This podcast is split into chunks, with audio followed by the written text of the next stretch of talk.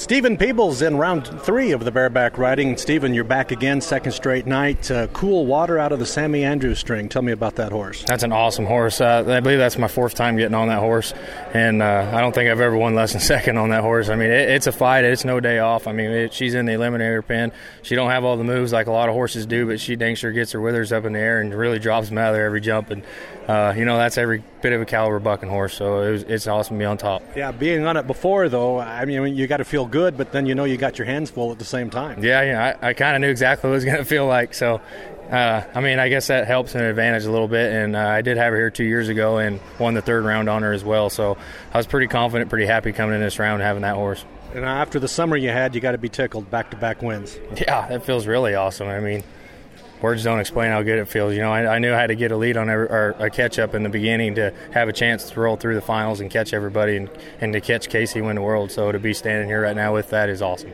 All right, congratulations. Thank you. Steven Peebles in round three.